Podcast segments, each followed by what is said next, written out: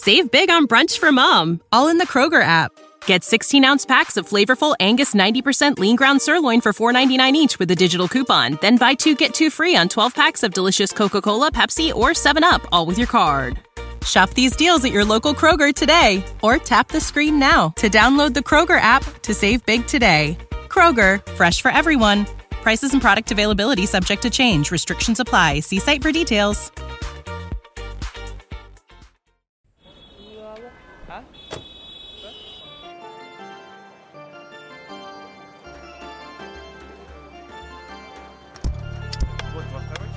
Привет, меня зовут Саша Заяц, и я взрослый.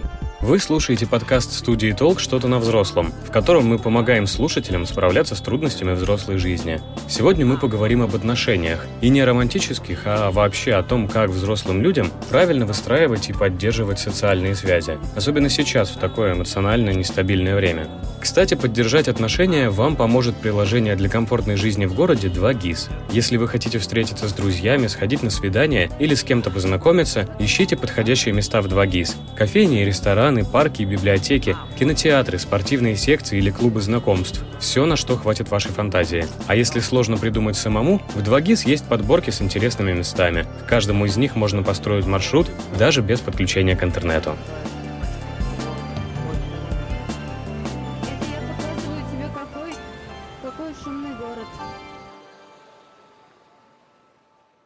Сегодня у меня в гостях Елена Захарова и Анфиса Савченко, создательницы бренда продуктов для секса и медиа о сексе и отношениях «Пур-Пур». Привет, спасибо, что пришли к нам в подкаст. Привет. Привет. Сегодня мы поговорим о том, как строить отношения в непростое, тревожное время. Не только романтические отношения, а вообще человеческие. И прежде чем мы начнем отвечать на вопросы слушателей, я хочу спросить, как вы сами? Как изменились ваши отношения с близкими за последнее время? С близкими, коллегами, может быть, друг с другом? Ну, вообще вот отношения с людьми. Лена, что скажешь ты?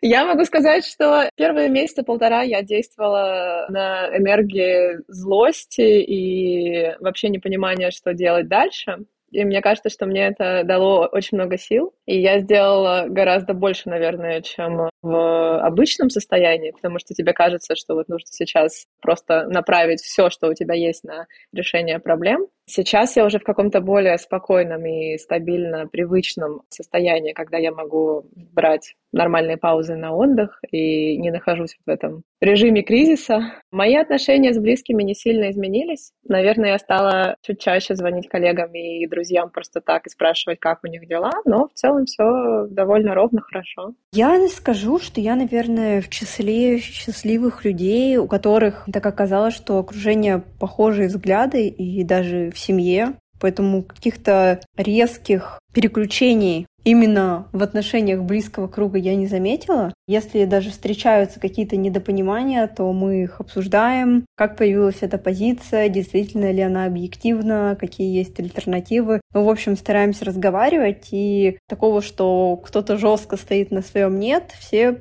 стараются исследовать разные опции и прислушаться друг к другу.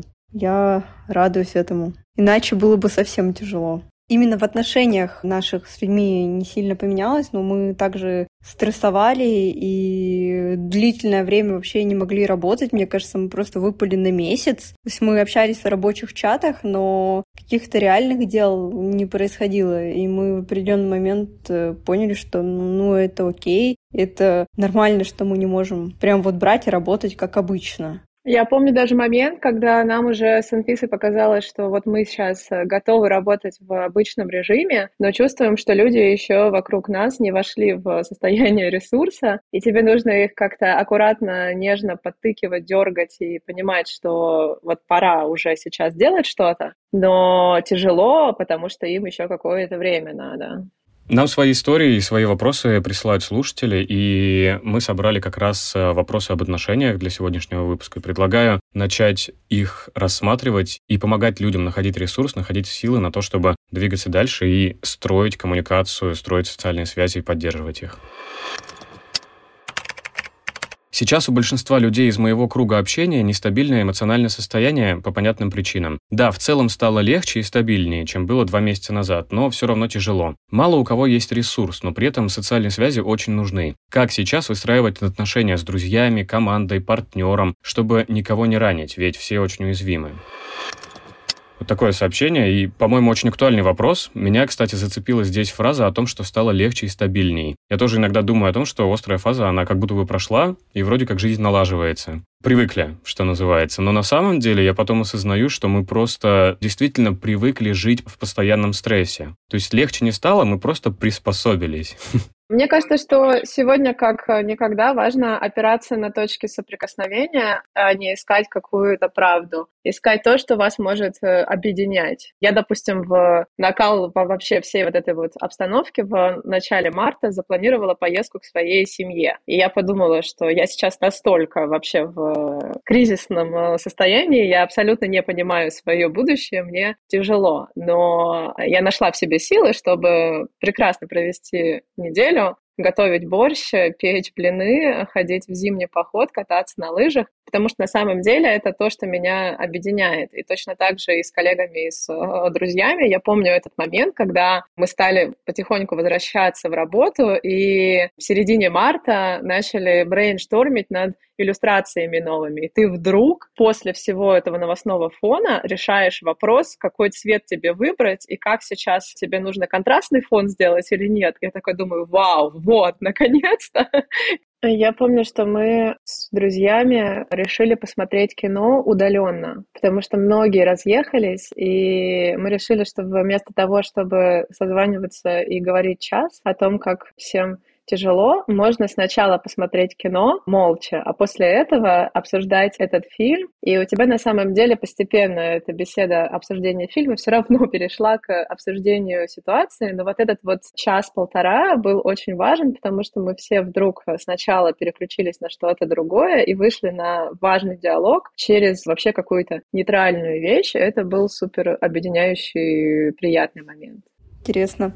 Для меня, наверное, это пробование чего-то нового вместе. Приготовить том-ям или попробовать сквош. То есть какая-то деятельность, которая прям вообще супер новая. Мне кажется, ты так концентрируешься на ней, что ну, и, там, и вынужден коллаборировать, что все остальное уходит на второй план. А если говорить именно об общении с людьми, вот вы как руководители, как люди, которые знают об отношениях больше, чем большинство, о том, как они устроены, что бы вы посоветовали, как строить коммуникацию? Может, есть какие-то психологические моменты? Я бы, наверное, напомнила здесь про важность смоллтока, вообще о чем мы забываем часто, как русскоязычные люди.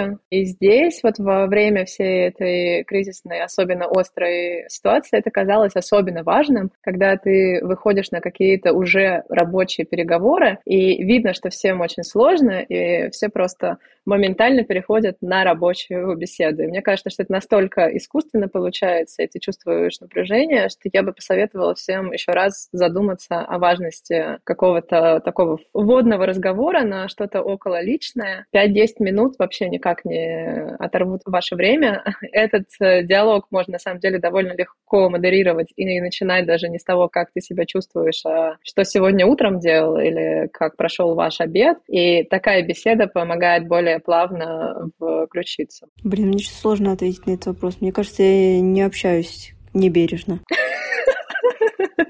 Видишь, у нас уже вшит просто бережный разговор, как прошивка такая. В нас все мы... Мне кажется, что частый прием, который я использую, если я вижу, что человек грустит или чувствует себя небезопасно по поводу какой-то ситуации, если у меня аналогичные чувства, я тоже ими делюсь, говорю, что я также себя чувствую, мне тоже сейчас очень сложно работать, и это окей, если мы сдвинемся чуть-чуть и не будем требовать от себя в сто раз больше. Это будет наш такой первый шаг. Я могу добавить еще то, что я себе постоянно напоминаю, как важно концентрироваться не на фактах, а на эмоциях. Мне не так важно вообще, на какой стороне находятся мои коллеги, друзья, семья. то, что мне важно, это что они чувствуют. И тут вообще не стоит акцентрироваться на источнике. Или они новость прочитали, или у них там сегодня какие-то были личные разногласия. Самое главное — это эмоции, поэтому если мы говорим про эмоции и чувства, то тебе становится гораздо легче. Тут не может быть спора. Создавать и поддерживать социальные связи вам поможет приложение для комфортной жизни в городе два джи ай эс. Находите места, в которых можно провести время с друзьями или второй половинкой. Например, рестораны и бары, парки, торговые центры, кинотеатры, музеи или галереи. А если вы хотите с кем-то познакомиться, то в два джи ай эс можно найти даже брачные агентства и клубы быстрых знакомств. Выбрать подходящий вариант вам помогут оценки и отзывы, которые есть у каждой локации. Также в приложении вы можете найти контакты компании и цены на товары и услуги. Постройте свой маршрут ко взрослой жизни с два джи ай эс. Привет, дорогой подкаст. К сожалению, за последние два месяца мне часто приходится сталкиваться с разногласиями относительно моей политической позиции. И это происходит с родными, коллегами и даже друзьями. Иногда я сильно злюсь и влезаю в споры, начинаю что-то доказывать, а потом жалею об этом. Как общаться с людьми, если у них совсем другие ценности, и если прекратить общение — слишком радикальная мера? Ну да, это мы, мы немножко поговорили уже об этом. Это действительно непросто. Мне кажется, все сталкивались с э, ситуацией, когда позиция другого человека, близкого человека, становится откровением. И ты такой: блин, неужели ты так думаешь действительно? И для него, наверное, твоя позиция тоже становится откровением. Как вы думаете, как действовать в ситуации, когда у вас тотальное разногласие с близким человеком? У меня вообще очень сильно откликается эта ситуация, потому что я часто, так же как автор сообщения, встречаюсь с людьми не из самого своего близкого круга, но у которых есть альтернативная точка зрения. И первое время я вступала в споры, прям яро пыталась доказать свою правоту. И потом поняла, что, во-первых, это нужно воспринимать как текучую ситуацию, которая за один момент по щелчку пальцев не изменится. И нет цели разругаться, сжечь все. Нужно находить маленькие ниточки, по поводу которых вы можете согласиться. И это мне помогает. Ну и плюс я себе часто говорю, я не знаю, смотрели вы мультик «Аватар» или нет. В общем, «Аватар» — это по той вселенной человек, который может управлять четырьмя стихиями. Вода, огонь, ветер и земля. И я больше, мне кажется, человек огня, который реально любит устроить пожар. И я себе в такие моменты говорю действовать как вода, постепенно двигаться, двигаться, двигаться и менять русло реки в своем направлении. Мне кажется, все равно есть базовый пакет ценностей, который заложен у всех. Там, например, что насилие — это плохо, или воровство недопустимо. Ну, то есть вот какие-то такие штуки, они же все равно едины. Дальше обычно идут вариации, что да, но, но в целом вот, вот это вот да, за него, мне кажется, можно заикариться. Что мы согласны, что вот это не ок. И ты это подтверждаешь, и я это подтверждаю. Мы с тобой вот на самом деле об одном говорим. Мне кажется, как-то так. Лен, ты что думаешь? Ой, ребят, мне кажется, я такой прагматик. Я вообще вступаю в спор только если он мне почему-то выгоден. У меня вообще есть свой прием, когда я вижу кого-то в состоянии там, эмоционального возбуждения, и кто-то доказывает какую-то идею, с которой я абсолютно не согласна, я включаю любопытство и такой антропологический интерес, и мне становится прям любопытно, вот почему же человек думает так. Я, наверное, вообще по жизни больше антрополог-исследователь. Мне безумно интересны люди. Я люблю их слушать, люблю понимать причины, почему они так или иначе думают. И я переключаюсь полностью на такое состояние зрителя, когда я как будто включила классный Netflix. Вот сейчас смотрю сериал, и мне нужно понять, о чем же главный герой думает. Я понимаю, что это такая защитная реакция, но она в моменте хорошо работает. И мне это позволяет не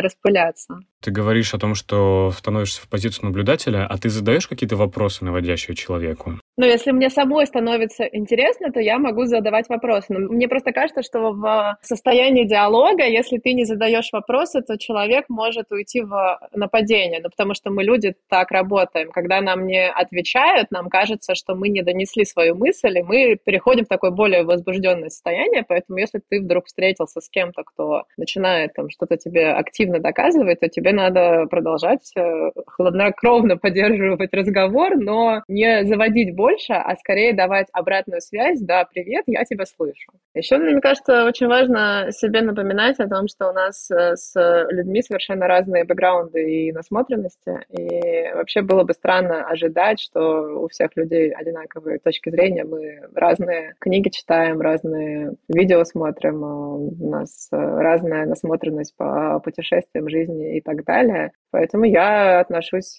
наверное, с большим пониманием к тому, что кто-то там из моих близких может поддерживать другие какие-то взгляды. Ну и у меня еще есть такой иногда такой взгляд на все, что нет одной нормы вообще. Я вас сегодня это в роли оппозиции. Короче, мне кажется, что такая позиция ок, когда речь идет, например, о том, что Лена любит апельсин, а я люблю яблоко. Понятно, что, ну, зачем спорить, апельсин или яблоко? Когда какие-то жесткие вопросы, то не уверена, насколько это правильно, но не могу оставаться в стороне. Мне важно не агрессивно накинуть каких-то новых идей и углов зрения, чтобы, возможно, человек дальше, пусть не поменял свою позицию, но что-то вот в нем новое промелькнуло, и он как-то по-другому на это посмотрел. Мне кажется, то, о чем ты говоришь, это для меня немного другой подход. Это можно делать, я это могу делать не через спор, а через то, что я могу поехать к своей семье и включить определенное кино. И я знаю, что это немножко закидывает удочку на то, что есть где-то другая картинка. От того, что я в споре опишу эту другую картинку своими словами, будет иметь, на мой взгляд, меньший эффект, чем если я где-то скину ссылку на какую-то книгу, где-то покажу какое-то видео, а где-то подсажу маму на свой любимый сериал. Мне кажется, что это все дает куда больше эффекта и больше точек соприкосновения и углов, на которые мы можем на ситуацию смотреть. Поэтому я вот скорее больше с той стороны, чем споров. Я вообще в споры мало верю. Мне кажется, мы на самом деле примерно об одном и том же говорим, то есть это донесение своего взгляда, своих ценностей, просто у всех разные инструменты для этого, потому что мы, как Лена уже сказала, все абсолютно разные, у нас разная насмотренность, у нас разные навыки коммуникации, поэтому у кого-то лучше получается это в диалоге делать, а у кого-то просто приходить, ну, какими-то более художественными способами свои ценности доносить. И, наверное, здесь советом может быть как раз прислушаться к себе и сказать, на что ты в этот момент готов, на что у тебя хватает ресурса и какие у тебя навыки есть для того, чтобы спорить или не спорить, или выбрать какой-то другой метод. Точно. Согласна. Мне кажется, исчерпывающе. Давайте перейдем тогда к следующему кейсу. Большинство моих друзей эмигрировали, и у меня почти не осталось компании. При этом мне тридцать лет, и новых друзей не найдешь в песочнице. Как быть, если я хочу общаться с людьми, но рядом никого нет? Это как будто бы мой брат-близнец практически писал сообщение. У меня тоже очень много друзей уехали в один момент, и было дико грустно от этого. Не знаю, я сама уехала, поэтому мне сложно сказать. Я тут скорее больше озадачена вопросом поиска людей, которые находятся в тех странах, где я обитаю. Но вообще, когда я была в Москве, мне очень помогало Breakfast App. Это такое приложение, в котором ты можешь найти человека для завтрака. Как обычно, регистрируешься, и тебе ищется кто-то интересный. Я так нашла трех друзей, поэтому рекомендую. Кстати, я вспомнила, что мне еще часто помогает вписываться в разные активности. Там, например, курсы вязания. И ты приходишь, и обычно ты можешь найти там новых людей, с которыми можно подружиться. Вот как раз такие обучающие, образовательные штуки, они тоже хорошо помогают. Я стараюсь в последнее время находить локальные чаты в Телеграме. Собаководы Павелецкая или «Готовим мексиканскую еду Москва». И вот обычно в таких чатах я часто еще нахожу интересных знакомых и друзей. Ищу я их рандомно, либо спрашивая по знакомым, либо просто в поисковиках. Мои методы не сильно замысловаты, но они работают. У меня вообще есть на этот кейс ответный кейс, который я могу рассказать. У меня была любопытная история в начало пандемии, когда мы все сели дома, и это все еще совпало с тем, что я переехала из другой страны в Москву, начала там жить, и вот у меня тоже еще не было какой-то компании, и многие мои друзья старые на тот момент тоже уехали из России и были раскиданы по разным городам. Пандемия, я сижу одна дома и понимаю, что мне не хватает общения, и я предложила всем готовить в Zoom. И на тот момент, тогда еще, мне кажется, мы не привыкли вообще к такому количеству цифрового общения, и через там, буквально пару месяцев это все выросло в настоящее комьюнити, нас тридцать человек, мы называем себя взрослые дети, с готовки по Zoom это превратилось в то, что мы стали смотреть кино вместе, иногда играть в крокодила и делать разные глупости, и наше Zoom общение и активности длились там примерно год, и потом, когда стали открывать границы, то мы стали встречаться.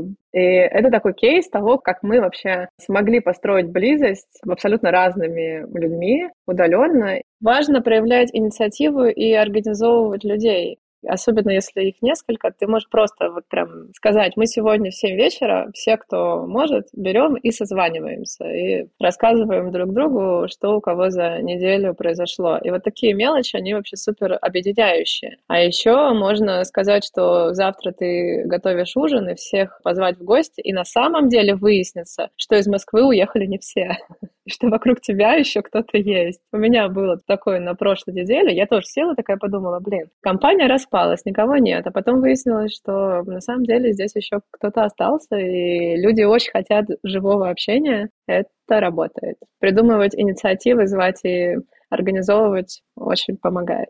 А вот как вы относитесь, например, к таким штукам, как пойти в библиотеку и познакомиться там с кем-нибудь, просто подойти и сказать: «Привет, меня зовут Саша, и я хочу дружить, потому что все мои друзья уехали за границу»? Это у нас, наверное, конфиси больше. Я всегда могу так сделать, и когда ко мне подходят люди и так говорят, я всегда открыто говорю: «О, круто, там, а я тоже здесь, да, давай, пойдем кофе попьем». Но при этом, когда я порой подхожу к людям и вот делаю такое, такой холодный заход. Не все открыты, поэтому я бы порекомендовала, если будет парочка неловкостей и отказов, не расстраиваться сразу, просто понимать, что дело в том, что, получается, когда ты подходишь к человеку, ты делаешь такую рандомную догадку, что, скорее всего, контакт получится, но его может и не получиться, и это нормально, потому что все люди по-разному реагируют на твой такой выход, и в общем, кто решит так делать, совершайте несколько попыток и не принимайте на свой счет. Скорее всего, дело не в вас,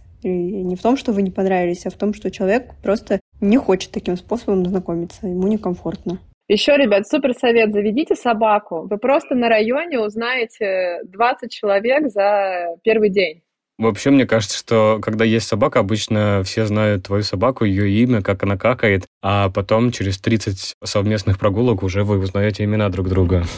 Неправда. У меня на районе отличная собачья комьюнити. Мы друг к другу ходим в гости и встречаемся на обеды иногда. Я знаю, кто где работает, что мы делаем. Просто надо выходить из зоны комфорта, задавать больше вопросов. И ты же довольно легко чувствуешь, кто твой человек, кто нет, если ты начинаешь общаться. Это все не так поверхностно. Или, знаешь, я бы даже это переформулировала как уровень глубины диалога ты контролируешь сам на самом-то деле. А люди идут на контакт, если ты делаешь шаг. Наверное, подойти кому-то в библиотеке в холодную, здесь надо быть более аккуратным. А когда у тебя уже изначально есть какая-то точка соприкосновения, там, типа собаки, или вы готовите ужин, или вы на сквоше вместе, или вы играете в футбол, у тебя уже есть вот этот вот айсбрейкер, и дальше все зависит от тебя. Чувства человека, задавай вопросы и контролируй, насколько ты хочешь быть в поверхностном диалоге или уходить дальше. Я переехал из родного города в Москву и пришел на новое место работы после долгих лет работы в другой компании. И на новом месте все совсем по-другому. Другие ценности у людей, другие традиции, другие темы. И сама компания раз в пять больше. Я чувствую себя очень неловко и боюсь, что не получится найти общий язык с людьми. Тем более в этом городе у меня никого нет, кроме новых коллег и пары дальних знакомых. Я всегда в состояниях неловкости думаю о том, что на самом-то деле я в этой комнате не единственный человек, кому неловко сейчас. И то, как я не замечаю, кому еще сейчас некомфортно, точно так же многие люди могут и не считывать мой дискомфорт. И вот эта мысль меня как-то уравновешивает и успокаивает, что на самом деле все сейчас не смотрят на меня и не думают, вот как ей тут некомфортно, она, наверное, новая в этой компании, как она себя сейчас чувствует. На самом деле никто о тебе не думает, и никто на самом деле не оценивает твои действия так, как ты сама.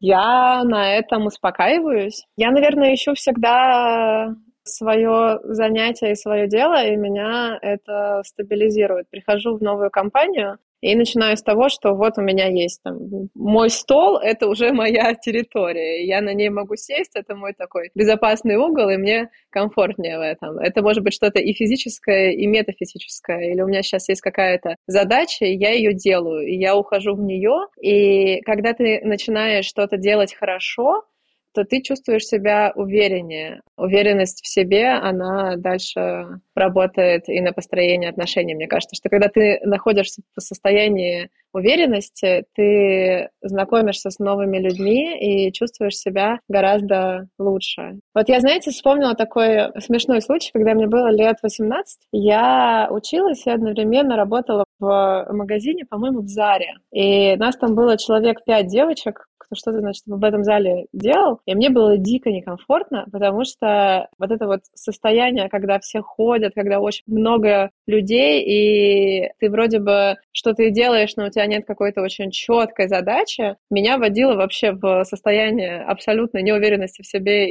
и неловкости. И я нашла себе задачу там. Я ходила и забирала вещи из примерочной и вешала их на место. И как только я поняла, что у меня есть какая-то цель, и я могу ее делать, мне сразу же стало спокойнее. Но я прекрасно понимаю, что это вообще абсолютно мой метод. Мне очень важно найти себе применение. Я сразу же чувствую себя увереннее в себе, и все остальные коннекшены строятся гораздо легче. Хочу добавить, что я вспомнила интересный кейс. Этой зимой я ходила в Google School, и там было упражнение, на котором все сидели в полукруге. Один человек выходил на воображаемую сцену, ему нужно было в течение минуты рассказывать, почему я кто-то там, не знаю, я божья коровка, я стол. И ты минуту накидываешь разные существительные. Точнее, не существительные, а объяснения. И интересно, когда ты сидишь и думаешь, выйти или нет, ты часто думаешь о том, что, блин, я выйду, я буду тупить, все будут думать, как так, все справляются, а вот она нет. Ну и, в общем, надумываешь. Но при этом, когда кто-то выходит и начинает запинаться, и делает что-то не на пять с плюсом, ты обычно думаешь, что, блин, бедненький, как хочется тебе помочь, а вот можно еще вот так сказать, а еще так. И мне кажется, в жизни на самом деле похожая ситуация, что мы часто думаем, что если там мы спросим на работе, как вот это делается, как у вас это устроено, что люди подумают, что мы это не знаем, а по факту они с радостью помогут и, скорее всего, вообще думают в позитивном ключе и понимают, что ты вливаешься в какую-то новую обстановку и скорее поддержит тебя. Поэтому я сейчас вспомнила, что мне это наблюдение стало помогать.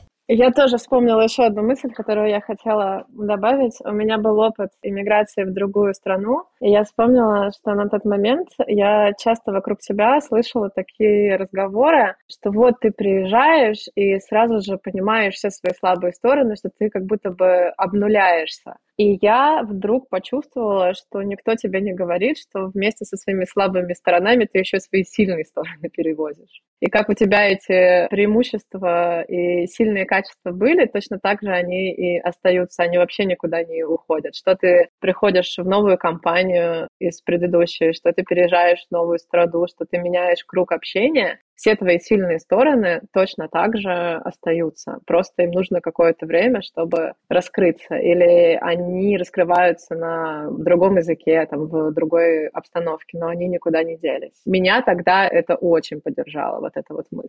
Я, когда прочитал вопрос от слушателя, сразу подумал о вашей игре, в которой на карточках написаны темы для разговоров, и каждый игрок должен высказать свою позицию. Но будет странно, если принесешь в первые дни работы с собой игру и начнешь играть с коллегами посреди дня. Может быть, вы сможете подсказать какие-то темы, которые стоит обсудить в первые рабочие дни, чтобы не приходилось заглядывать в карточки. Здесь я хочу сказать, что в этом вообще смысл был нашей игры, в том, что ты не придешь просто даже в знакомую компанию, ни с того ни с сего не спросишь: ребят, а какие у вас жизненные ценности, которые вы хотите передать своим текущим, там, будущим детям, если они вдруг будут? Потому что вопрос будет супер неловкий. И для этого мы сделали игру, чтобы ты мог поговорить о чем-то более глубоком, интересном, и у тебя карточки как повод вообще этот разговор начать. Если отвечать на твой вопрос, то я бы, наверное, говорила о том, что кто в последнее время читал. Всегда довольно безопасная тема, если говорить про книги или про сериалы. Вот я еще ни разу не видела, чтобы люди на теме сериалов поругались. Скорее всего, все найдут какие-то точки соприкосновения точно.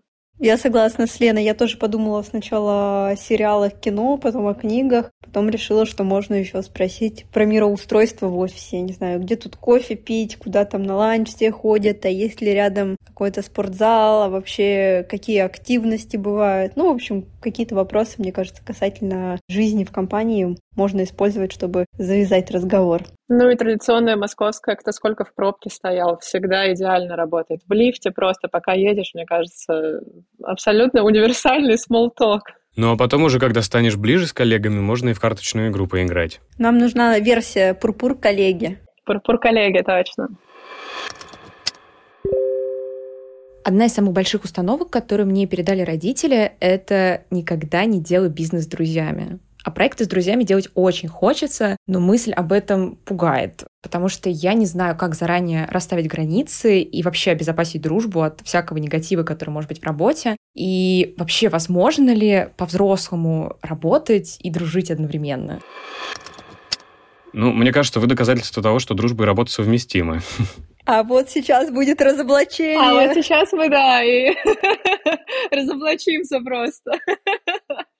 К счастью, мы сейчас будем не про внутренние конфликты рассказывать. Кстати, мы можем похвалиться тем, что за два года работы мы ни разу не поругались. Серьезно. Мы даже когда работали, когда мы начинали работу с новым человеком, он нам сказал, что главное его опасение, что у двух девушек-фаундеров между собой могут быть конфликты. И мы такие: о, чувак, ты нас плохо знаешь. У нас нет конфликтов. Мы не были подругами. Мы не решили делать бизнес вместе, будучи подругами. Да, вот так. На самом деле мы даже встретились изначально как коллеги на нашей совместной предыдущей работе. И изначально мы именно были исключительно в деловых бизнес-отношениях. Ага, интересно. Но все-таки стоит делать бизнес с друзьями, как вы думаете, в таком случае? Я отвечу так. Бизнес стоит делать с тем человеком, кто тебе может дать что-то классное, с кем тебе хочется работать. Не потому, что с человеком прикольно кофе пить или у вас глубокие беседы. У меня, опять же, я включу своего прагматика немного. Я ищу в партнеры человека, который может закрыть мои слабые стороны и дать что-то совместному проекту сильное. Я хорошо знаю себя, знаю, что я умею, что я не... умею, и для меня Анфиса — это такой суперчеловек, который перекроет все мои слабые места, и мне кажется, что мы с ней как вообще такой, знаете, пазл, где вот у кого-то чего-то не хватает, а у другого инь-янь. Человека это есть. Да-да-да, мы прям такой идеальный инь-янь. Она пожары делает, я тушу. Согласна с Леной. Я, когда начинала бизнес с Леной, я была менее прагматична. Я была больше интуитивна. Мне просто Лена сначала очень понравилась, и как-то, не знаю, я сразу, как ее увидела, я поняла, что это мой человек, а дальше казалось, что у Лены вообще суперсет качеств, которые так же, как Лена описала, во многих местах перекрывая то, чего мне, наоборот, не достает. Поэтому сложилось такое комбо крутое. А если говорить по поводу бизнеса с друзьями, ну, согласна, да, с Леной, что нужно в первую очередь смотреть на сет скиллов и того, куда вы хотите прийти вместе, а дальше уже смотреть на ваш тип отношений. Но я встречала многих, кто делает бизнес с друзьями, и у кого-то это складывается, у кого-то не складывается. Нужно себя в первую очередь спросить, хочу ли я делать бизнес с этим человеком, а не друг он, он мне или нет. И мой поинт в том, что если вдруг этот человек твой друг, но ты понимаешь, что вот именно с его набором скиллов тебе что-то хочется сделать, то вы сохраните дружбу, вы найдете этот баланс только в том случае, если вы поняли, почему вы это хотите делать вместе, почему это полезно делать вместе, эффективно. А если это просто союз на хорошем вайбе, ну, наверное, на этом далеко и долго невозможно уехать. Вы сказали, что не ссорились ни разу за два года. Как это получается? Все равно же есть спорные моменты. Как вы их решаете? Просто Лена говорит заполнять Google таблицы, и я подчиняюсь и заполняю Google таблицы. Ладно. На самом деле, мне кажется, если серьезно, то важно понимать, чем отличается твой партнер от тебя и какой у него стиль работы, и уважать это. Ну, там, например, Лена любит сконцентрироваться, чтобы ее там не тюкали в ста пятидесяти чатах, чтобы на выходных дали ей нормально отдохнуть. И я вот прям осознанно работаю над собой, чтобы соблюдать ее границы. Хотя вот мне, например, часто хочется ворваться в чат в воскресенье в два часа ночи и сообщить, что новая классная идея, и на самом деле нужно идти туда, а не сюда. Ну, я научила всех отправлять в Телеграме и скеджул сообщения. Отлично работает. Ушло какое-то время на, на обучение всех, но потом все увидели в этом пользу. У меня примерно такой же подход. Я стараюсь каждый раз, когда бешусь на чей-то стиль работы, задумываться, а в чем вообще его плюс. Вот Анфисе хочется ворваться во все чаты. И я понимаю, что она на самом деле двигатель новых идей. И благодаря этому мы часто делаем что-то новое и классное. Я больше загоняюсь по процессам и стратегии, и структуре, что иногда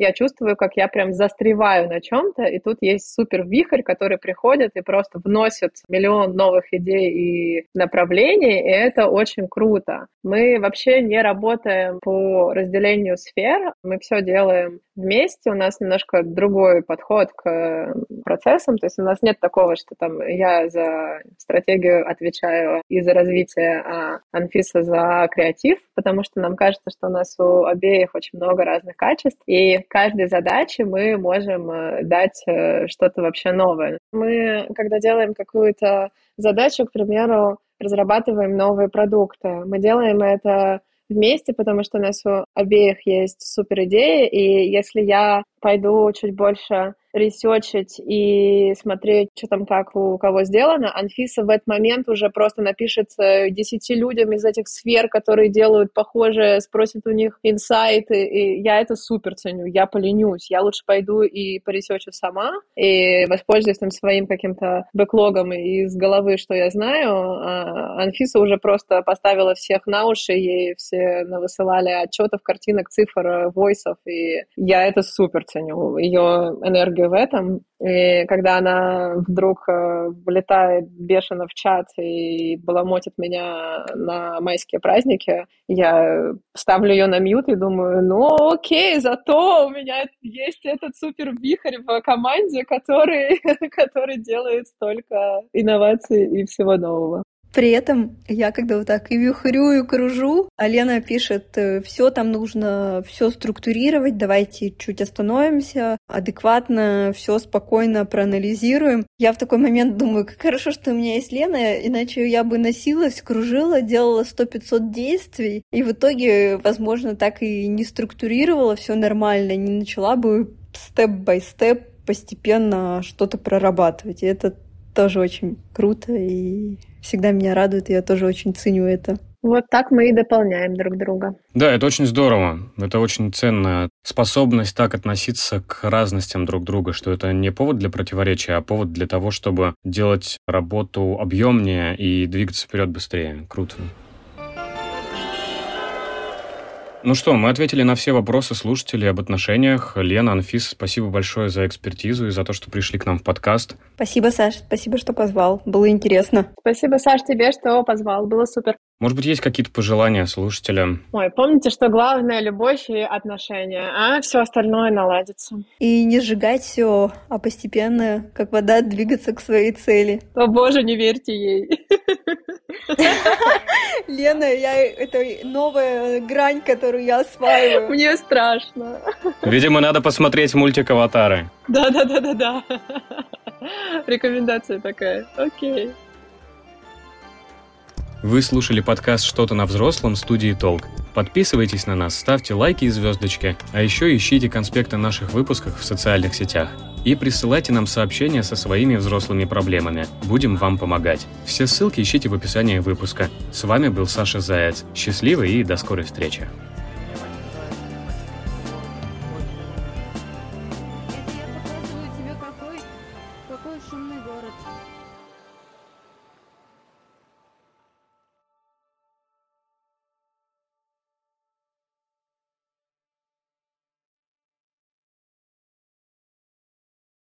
Save big on brunch for mom, all in the Kroger app. Get sixteen-ounce packs of flavorful Angus ninety percent lean ground sirloin for four dollars and ninety-nine cents each with a digital coupon. Then buy two, get two free on twelve packs of delicious Coca-Cola, Pepsi, or seven up, all with your card. Shop these deals at your local Kroger today, or tap the screen now to download the Kroger app to save big today. Kroger, fresh for everyone. Prices and product availability subject to change. Restrictions apply. See site for details.